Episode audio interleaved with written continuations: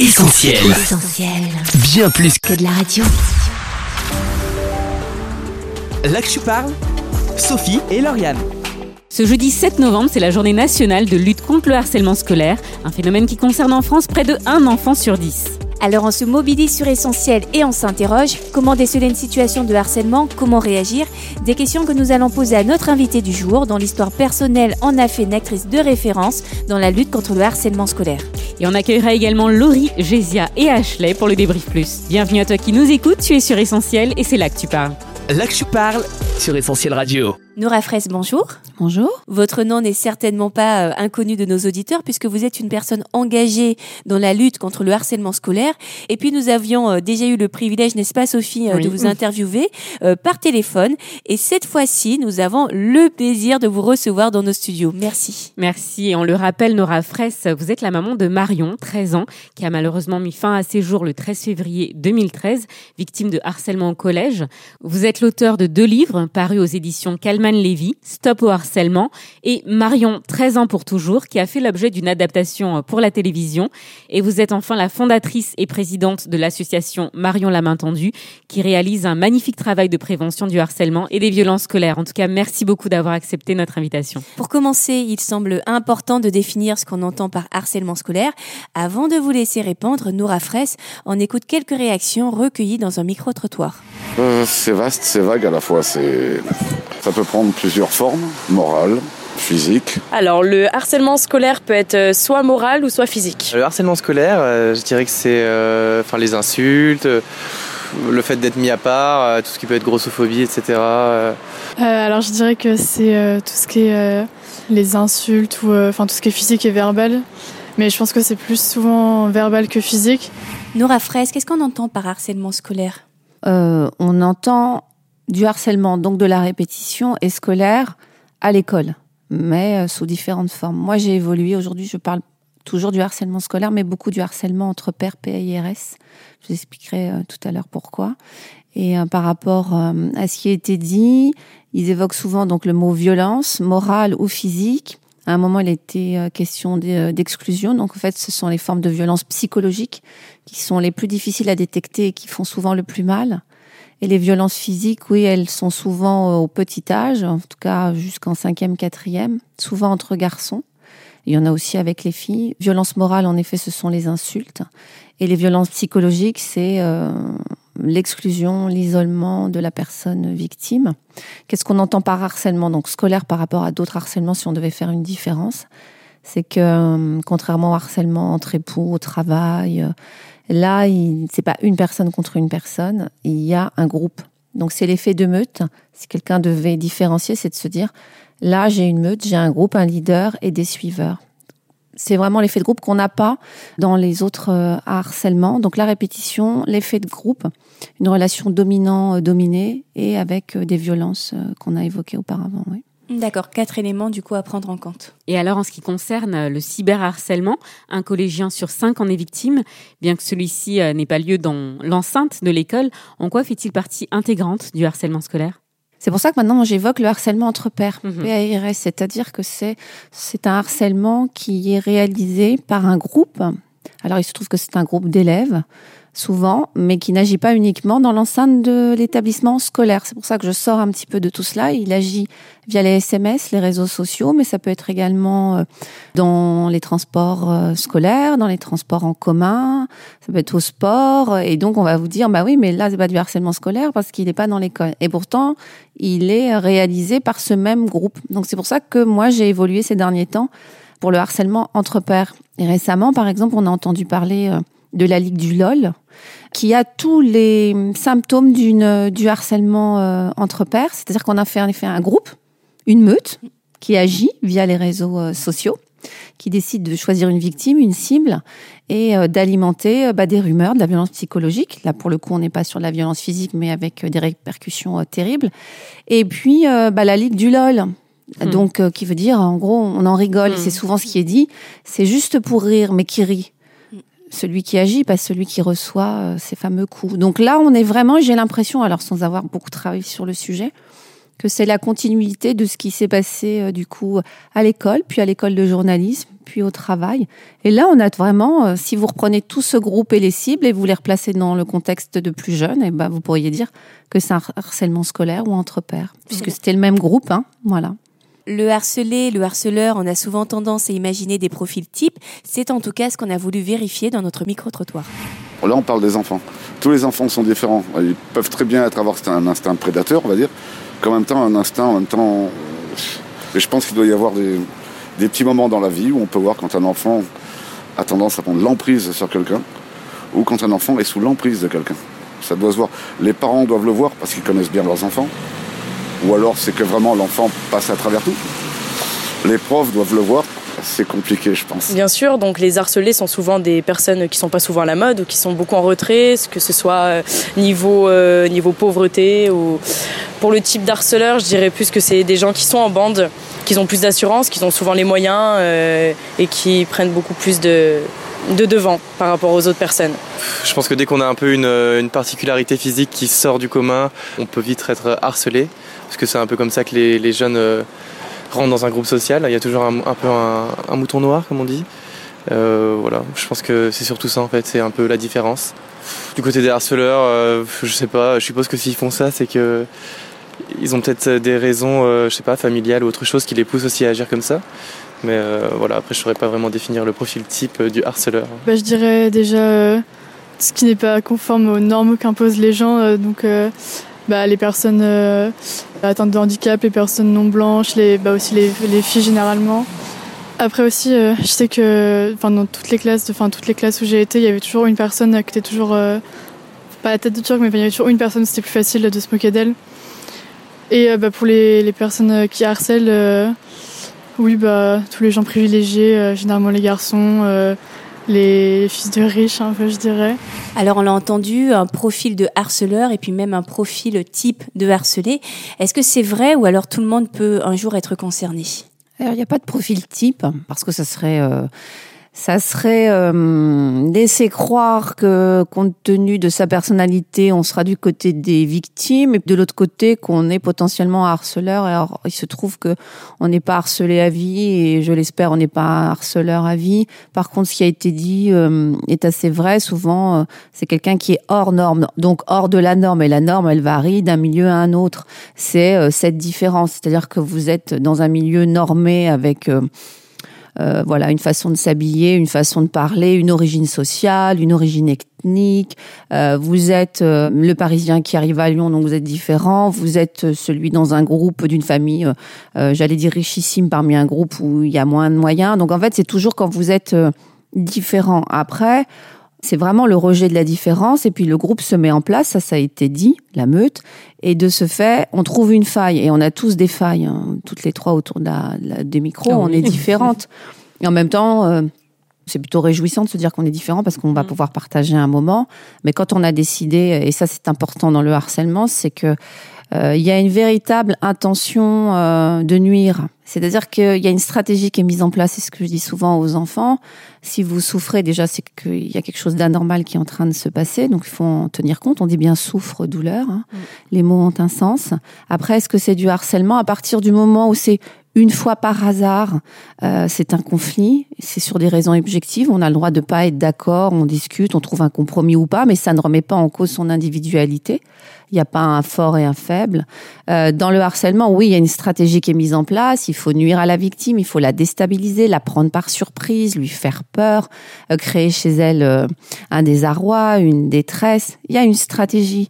Donc voilà, le groupe de harceleurs se met en place mais n'importe qui, malheureusement, peut être victime. Il y a une personne qui disait euh, J'ai toujours rencontré euh, et vu une tête de Turc, un souffre-douleur. Il faut rappeler les chiffres. Hein. En tout cas, en France, ils sont un peu vieux, mais on a en moyenne un élève sur dix euh, victime de harcèlement. Donc, ça veut dire que sur des classes de 30 élèves, on en a parfois trois quatre, mais en face, ça veut dire qu'on a une meute, peut-être 5, 10, 15 personnes, et puis tous ceux, cette euh, majorité silencieuse, les témoins, qui en ne disant rien, parfois participent euh, à leur corps et à leur cœur défendant parce qu'ils sont aussi meurtris de cette situation, ils ne savent pas comment réagir.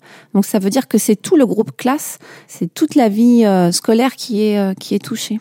Alors le témoin justement Nora Fraisse, comment doit-il réagir face à ces situations?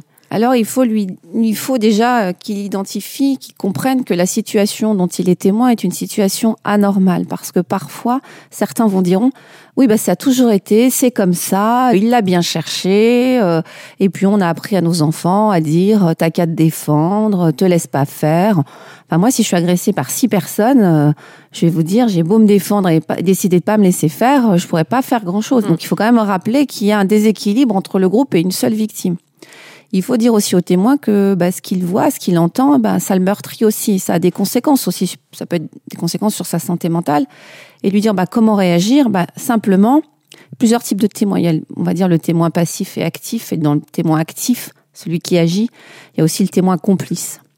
Et qui, pour moi, vaut un harceleur, c'est-à-dire qui va tenir la porte, qui va partager, qui va liker des posts mm. sur les réseaux sociaux, qui va faire le croche-patte, qui va filmer pendant que l'enfant est tapé.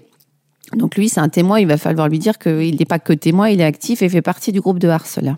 Quant aux autres qui sont passifs, il faut leur dire, regardez un peu votre environnement.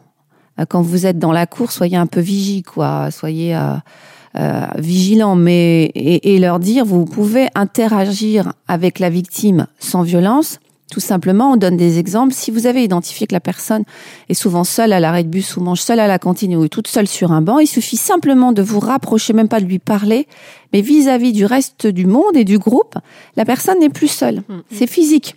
On voit plus une, mais deux. Après, les gens peuvent imaginer qu'ils parlent ensemble ou qu'ils parlent pas, mais la victime aussi, elle se sent rassurée, elle se sent moins seule, c'est tout bête. Euh, quand on se moque de la victime en classe, on ne rit pas on ne partage pas. Parce que la victime, qu'est-ce qu'elle se dit? Bon, bah, si lui aussi rigole, c'est que ça doit être vrai. C'est vrai Donc, mm, mm. Euh, c'est des choses toutes simples, mm. de ne pas participer, de ne pas rire, de ne pas liker, de ne pas partager et euh, de porter euh, comme ça secours à la victime et surtout se dire toujours et si c'était moi cet enfant seul à la récré? Et si c'était moi celui qui mange seul à la cantine? Et j'étais cet enfant qui n'est jamais choisi au cours de sport? Euh, et ben quand vous vous posez cette question, même quand on est adulte, en tout cas moi je me la pose tous les matins, tout au long de ma journée. Si c'était moi cette femme seule, si c'était moi cet enfant meurtri, si c'était moi, eh ben je voudrais qu'on me porte secours. Et eh ben voilà. Et c'est des choses toutes simples qu'il faut dire comme ça aux, aux, enfants dès la toute petite enfance, en leur disant euh, cet enfant est différent, mais il ne mérite pas d'être tapé. Euh, par exemple, un tout petit qui n'est pas invité au fête d'anniversaire, ça paraît anodin. Mais pour celui qui n'est jamais invité, mm. ça veut dire qu'il vaut vraiment pas le coup. Et donc c'est aussi nous, en tant qu'adultes, parents, évidemment, on peut pas inviter 30 euh, euh, enfants, mais on peut euh, multiplier les rencontres, faire en sorte de se rendre compte que cet enfant, bah, il souffre et dire à son enfant, tu vois, si c'était toi qui étais jamais invité à un anniversaire, t'as beau me dire que tu l'aimes pas, mais tu ne le connais pas. On va apprendre à le connaître, à l'inviter, même qu'une heure au goûter.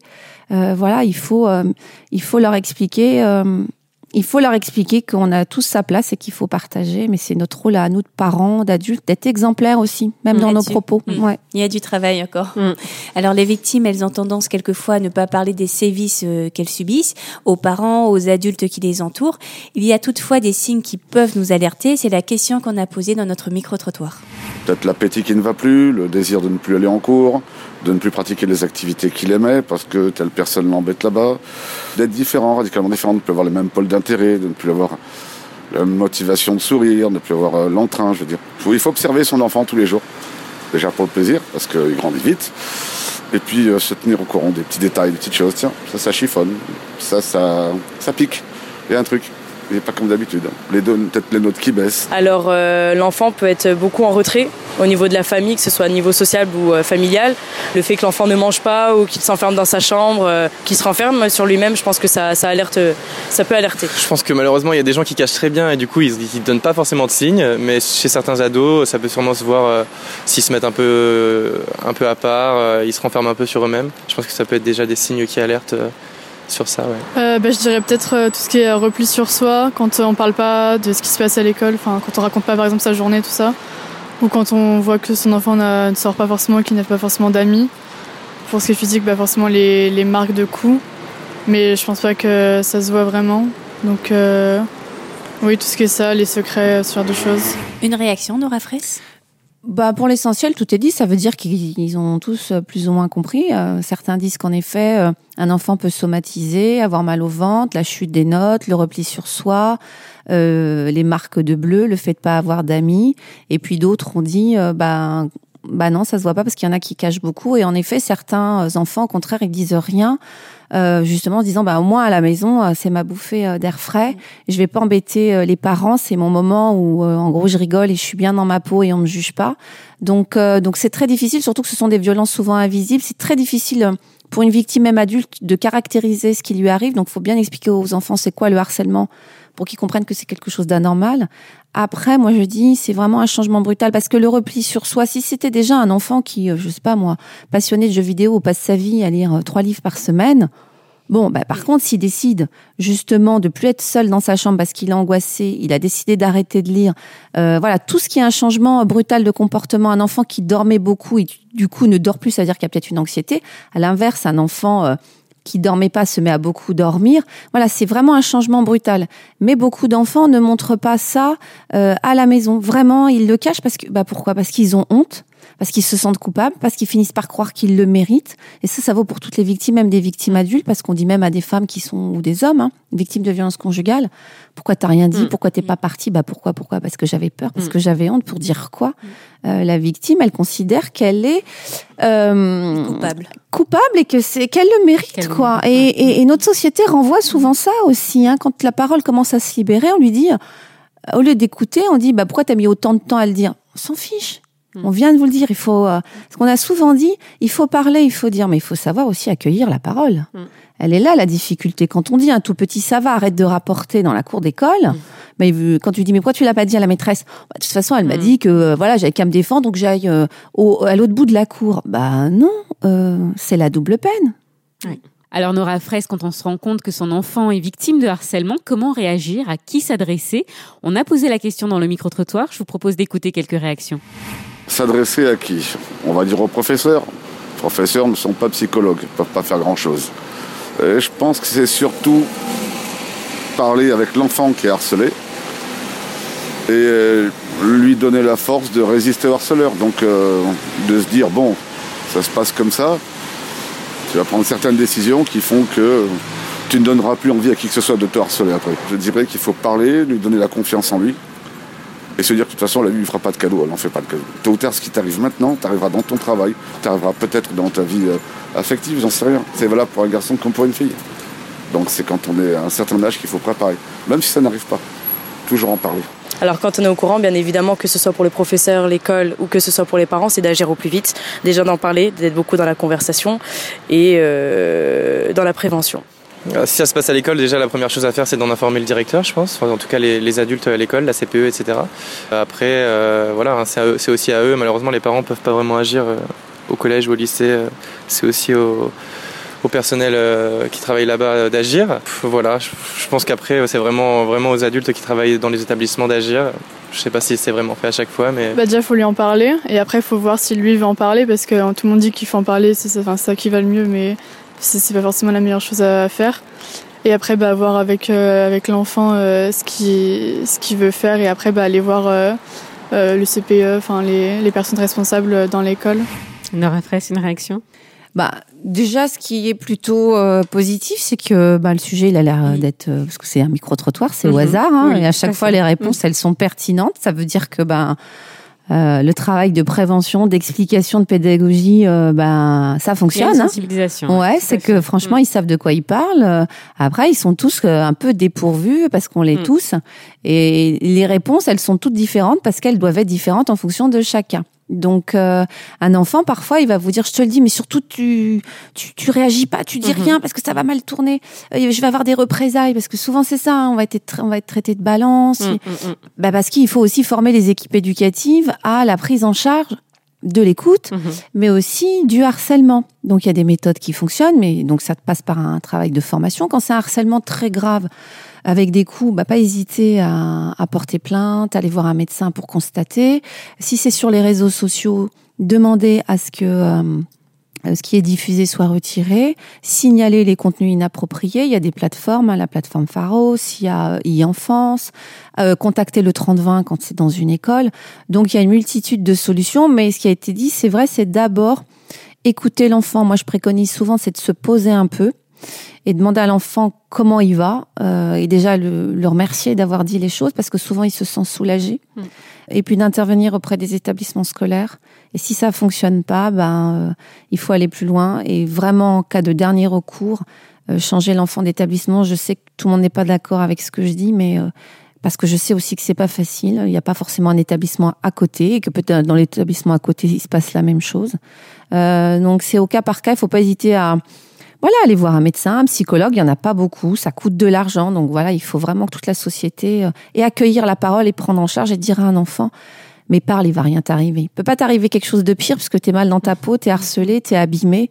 Nous, parents, on est là pour t'aider. Et s'il y a un problème aussi, peut y avoir, parce que là, on est dans un monde idéal où on va voir ses parents et les parents accueillent la parole. Et, mais les structures familiales, elles sont différentes. Il y a des gardes alternés, des parents divorcés, il y a des familles monoparentales. Vous savez, il y a beaucoup d'enfants harcelés de familles monoparentales. Ils en parlent encore moins parce qu'ils disent maman, elle est déjà euh, fatiguée, elle bosse 55 heures euh, par semaine, elle est au bout du rouleau. Je vais pas aller l'embêter avec ça.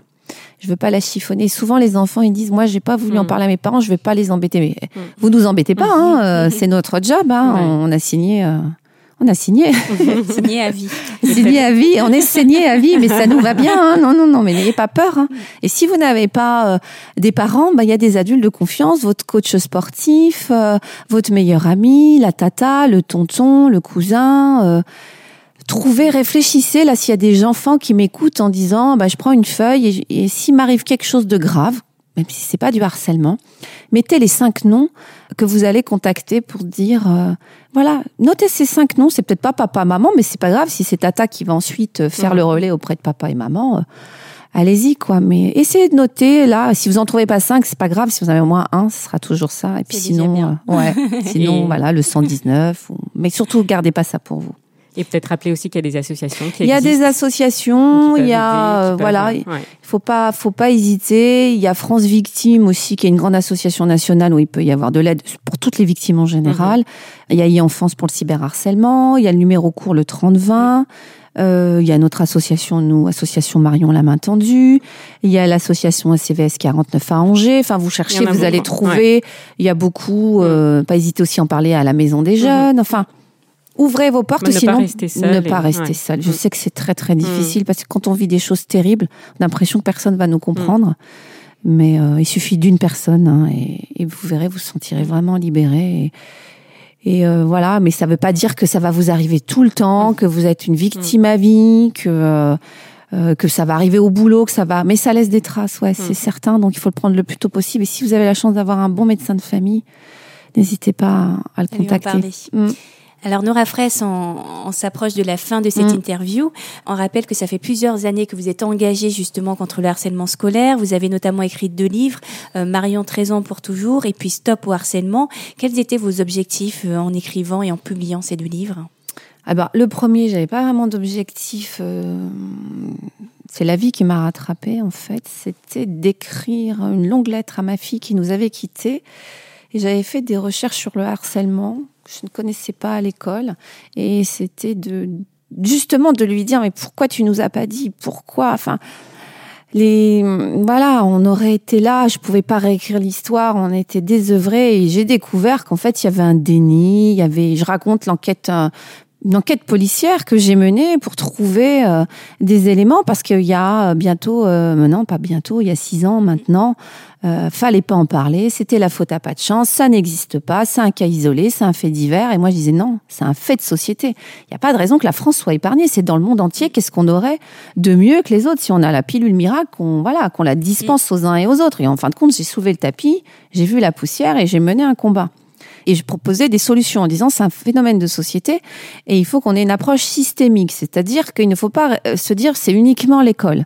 C'est toute la société qui est concernée, ça a des répercussions sur la santé mentale, donc il faut que le ministère de la Santé, moi j'avais écrit à l'époque à Marisol Touraine, il fallait que c'est un problème de sécurité publique parce que derrière, les harceleurs qui n'étaient pas arrêtés, qui étaient peut-être en décrochage scolaire, ils pouvaient être euh, auteurs de délits à terme. Hein. Donc voilà, c'est un problème de sécurité publique. Donc voilà, je, et je, réclamais une formation des enseignants, euh, des psychologues scolaires, euh, un numéro court. Enfin bon, voilà, tout ça. Bref.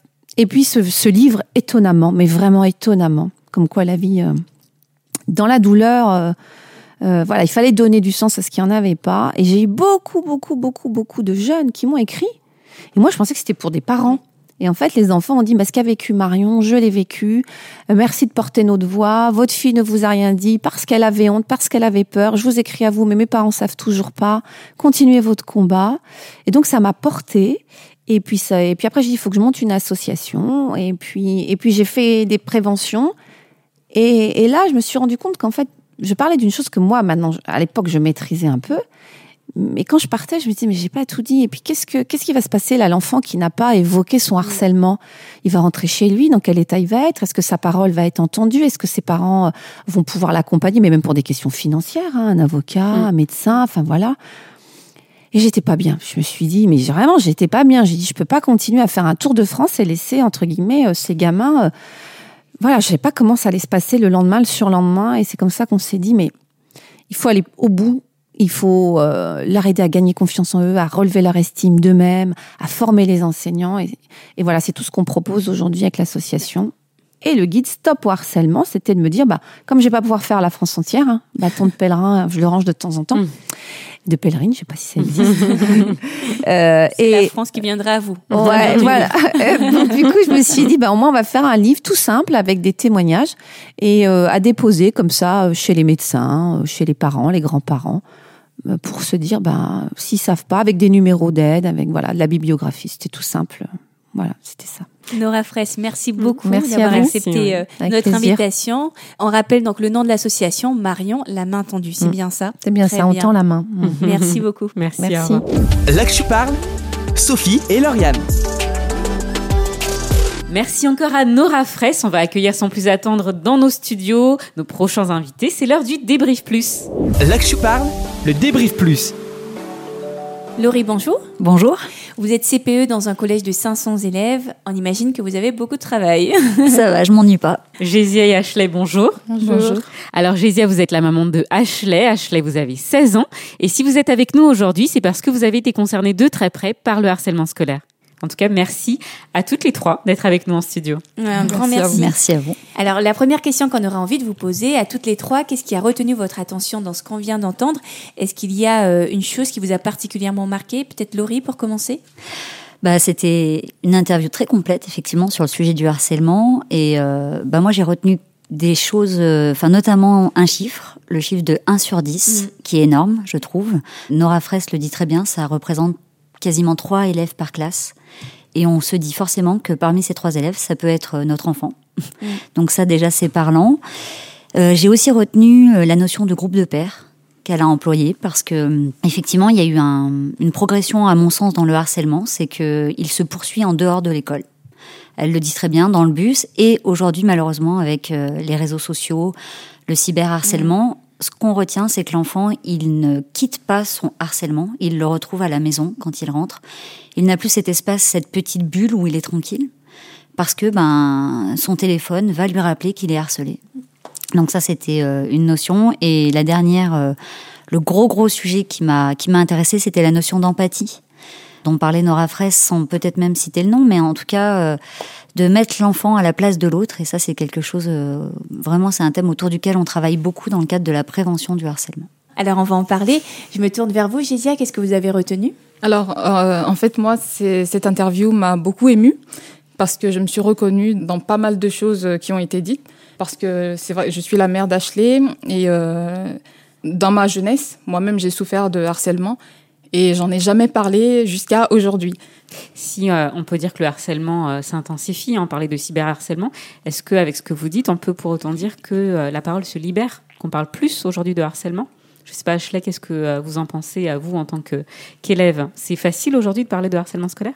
En troisième, je crois, il y a eu énormément de fois où une dame qui était spécialisée dans ce domaine-là venait et tout en classe pour nous expliquer ce que c'était le harcèlement. Donc Enfin, je pense maintenant, genre, on en parle plus librement, entre guillemets, qu'avant, du coup, je pense. Alors, on va en venir aux faits peut-être. Euh, est-ce qu'on peut parler de ce harcèlement? Qu'est-ce qui s'est passé euh, concrètement pour vous, euh, Ashley ou Gésia, si vous voulez en parler? Moi, je suis arrivée en France à 9 ans. Donc, j'ai commencé par le CM2. Et le fait est que bah, du CM2 jusqu'en terminale, j'ai toujours été exclue.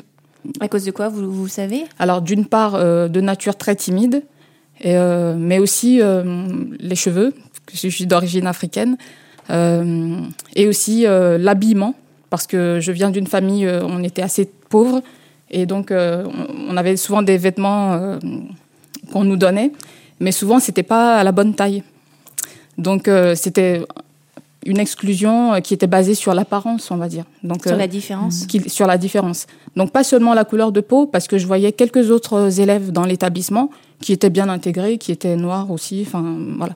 Bizarrement, ça m'a suivi quand même du CM2 jusqu'à la terminale. Donc c'était euh, aussi bien des filles que des garçons. Euh, par exemple, en terminale, euh, je me souviens de certaines scènes où on va être plusieurs filles. Les garçons vont arriver, ils vont faire la bise à toutes les filles sauf à moi. J'ai jamais été invitée à un anniversaire du CM2 jusqu'en terminale. Donc voilà, j'ai eu des moqueries, pas des moqueries ouvertes, mais comme on dit, les messes basses mhm. quand je suis là. En première ou seconde, j'ai eu aussi des, des atteintes physiques donc, euh, par exemple, dans la, dans la queue pour aller à la cantine, euh, les, les, gars derrière qui vont te frapper à la tête ou un truc comme ça. Et donc, jamais personne pour me défendre. Et moi-même, très, très timide, très renfermée, etc. Et ça a motivé d'ailleurs le fait que j'ai pas poursuivi mes études.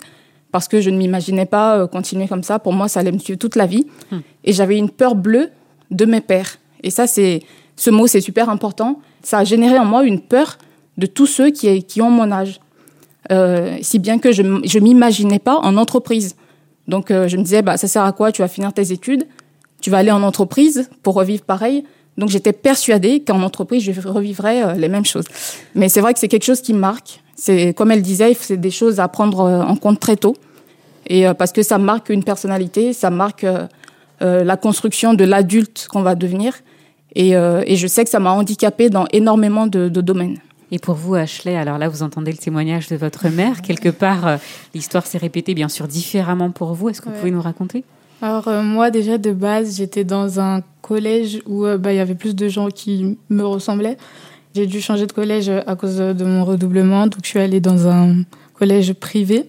Et en soi, j'étais pas seule, mais à l'intérieur, je me sentais seule, en fait, parce que, genre, j'entendais des réflexions, des propos, enfin, raciste entre guillemets, mais euh, je sais pas si c'était involontaire ou pas parce qu'en soi ils se mettaient pas tous contre moi parce que du coup bah j'étais pas seule. C'est vrai c'est quelque chose qui touche parce que du coup bah, quand j'en reparle bah je sais que le soir quand je rentrais chez moi même si j'en parlais avec ma mère et tout bah je pleurais le lendemain je voulais pas du tout me lever pour aller au collège et tout et euh, alors, euh, Laurie, je me tourne vers vous. Est-ce que le harcèlement scolaire, c'est quelque chose auquel vous êtes confronté quotidiennement, j'allais dire, dans votre collège? De plus en plus, oui. oui. Alors, des fois, je relativise un petit peu parce que harcèlement, c'est un mot, effectivement, aujourd'hui, on, posait la question tout à l'heure à Ashley en disant est-ce qu'on en parle? Est-ce que tu en parles? Moi, je trouve que, voilà, on en parle beaucoup. Est-ce que les élèves, eux, viennent nous en parler? Non, pas tant que ça. Euh, souvent, ils attendent, j'ai envie de dire, le dernier moment quand la situation est devenue trop difficile à gérer et qu'ils explosent. C'est comme ça souvent que j'apprends des cas de harcèlement, c'est de trouver un enfant en larmes ou de, suite à une bagarre, quelqu'un qui n'en peut plus et qui utilise la violence. Mais c'est vrai que c'est un thème que je rencontre de plus en plus souvent dans ma profession, qui en tout cas euh, nous est rappelé sans arrêt par nos instances, par euh, notre hiérarchie, parce que c'est un sujet. Elle en parle très bien, Nora Fraisse. Elle parle d'un fait de société. Et effectivement, moi, je, considère le harcèlement comme un fait de société. On parlait pas de harcèlement. On parlait éventuellement d'une fois de moquerie, mais c'était jamais euh, cette récurrence des faits. Et effectivement, aujourd'hui, on a ce harcèlement parce que on a des jeunes qui ne lâchent pas. Et c'est tous les jours, et c'est récurrent, et c'est sur les réseaux sociaux, c'est de partout. Donc, on a l'impression euh, que l'enfant ne peut pas s'en sortir, sinon de craquer. Et craquer, bah voilà, comme je le disais, c'est euh, se mettre à pleurer, ne plus venir au collège. Il y en a qui ne viennent plus à cause de harcèlement. Il y en a qui quittent les établissements. Elle le disait aussi, Nora Fraisse, qui font des demandes de changement d'établissement. Alors effectivement, elle disait que c'était un sujet controversé parce que on a l'impression que c'est la victime qui est punie Mmh. puisque c'est elle qui part. Tout à fait. ouais. Moi, je connais aussi des cas où il y a des conseils de discipline pour les harceleurs, donc c'est là, ce sont eux qui quittent l'établissement. Mais voilà, c'est effectivement quelque chose dont on parle beaucoup. Des vrais cas, eh bien, j'en rencontre. Alors pas tous les jours, parce qu'effectivement, on emploie aussi euh, le mot harcèlement pour tout. Parfois, il y aura une moquerie. Et moi, je, je considère toujours pour mes élèves le, le droit à l'erreur, c'est-à-dire qu'on a des enfants qui grandissent et qui apprennent aussi les codes de la vie au collège et à l'école. Et euh, effectivement, ils peuvent apprendre dans leur parcours que se moquer, c'est pas bien, mais ils sont pas parfaits. Donc une fois, il va leur arriver de se moquer d'un camarade. Alors on reprend, on punit s'il faut, mais c'est pas du harcèlement. Elle le disait, c'est un conflit ou c'est une moquerie. Et euh, il faut que l'enfant apprenne. S'il apprend pas et qu'il continue, là, ça peut devenir du cas de harcèlement. Alors, on arrive déjà à la fin de ce débrief plus, ça passe vite. Est-ce que vous auriez un dernier mot, peut-être un conseil? Alors, Ashley, je me tourne euh, vers vous. Vous en êtes sorti hein, quand même de ce harcèlement. Est-ce que vous Mhm. auriez euh, un mot à donner à nos auditeurs jeunes de votre âge qui euh, vous écoutent, qui passent peut-être par là? Bah déjà, euh, moi par exemple, j'ai eu des copines qui ont été euh, harcelées et euh, j'ai toujours fait en sorte bah, qu'elles soient pas seules, même si euh, même si bah il y en a qui voudront pas venir avec vous du coup parce que c'est normal, ils veulent pas être affichés avec des gens euh, qui paraissent euh, faibles ou toujours euh, faire en sorte que la personne ne se sente pas seule. Donc voilà, c'est important et juste lui donner de la force. Eh ben, C'est un beau conseil, en parler et puis entourer euh, les plus faibles. Et vous, Gésia, en tant que maman? Ben, en tant que maman, comme je disais tout à l'heure, ben, c'est écouter l'enfant, ne rien minimiser, parce qu'on ne sait pas les répercussions euh, que ça a sur lui, et puis surtout euh, ouvrir les yeux. C'est vrai que l'attitude de l'enfant, on, voit quand il, surtout en tant que parent, on arrive à voir quand nos enfants euh, ne vont pas bien.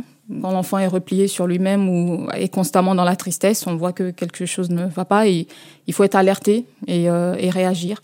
Et alors, dans notre carnet de l'actu parle, est-ce qu'on pourrait peut-être avoir le mot de la CPE, Laurie, pour finir? Alors, ce sera pas un mot euh, de représailles. non, ce sera un mot ben, pour les adultes. euh, citer ben, une phrase qu'a dit euh, Nora Fraisse. Accueillir la parole de l'enfant, ne pas se moquer, lui dire ah t'es faible ou voilà parce que c'est très important pour eux. Et puis aux enfants leur dire de parler effectivement, c'est primordial de surtout jamais garder quelque chose sur le cœur peu importe à qui ils en parlent. Et puis aux autres, à ces témoins silencieux, là, leur dire que pour une fois, ils ont le droit de pas garder le silence et de parler. Vraiment, ça c'est important. De très bons conseils. Mm. Merci beaucoup en tout cas pour votre intervention. On vous souhaite à toutes les trois une excellente continuation et puis on Merci. vous dit peut-être à bientôt sur Essentiel. À bientôt, Merci. merci. Au revoir. Au revoir. Là que tu parles, Sophie et Lauriane. On va sans plus tarder marquer une pause en musique avec Never Far du groupe Local Sound. Et on se retrouve juste après pour la suite et fin de ce dossier.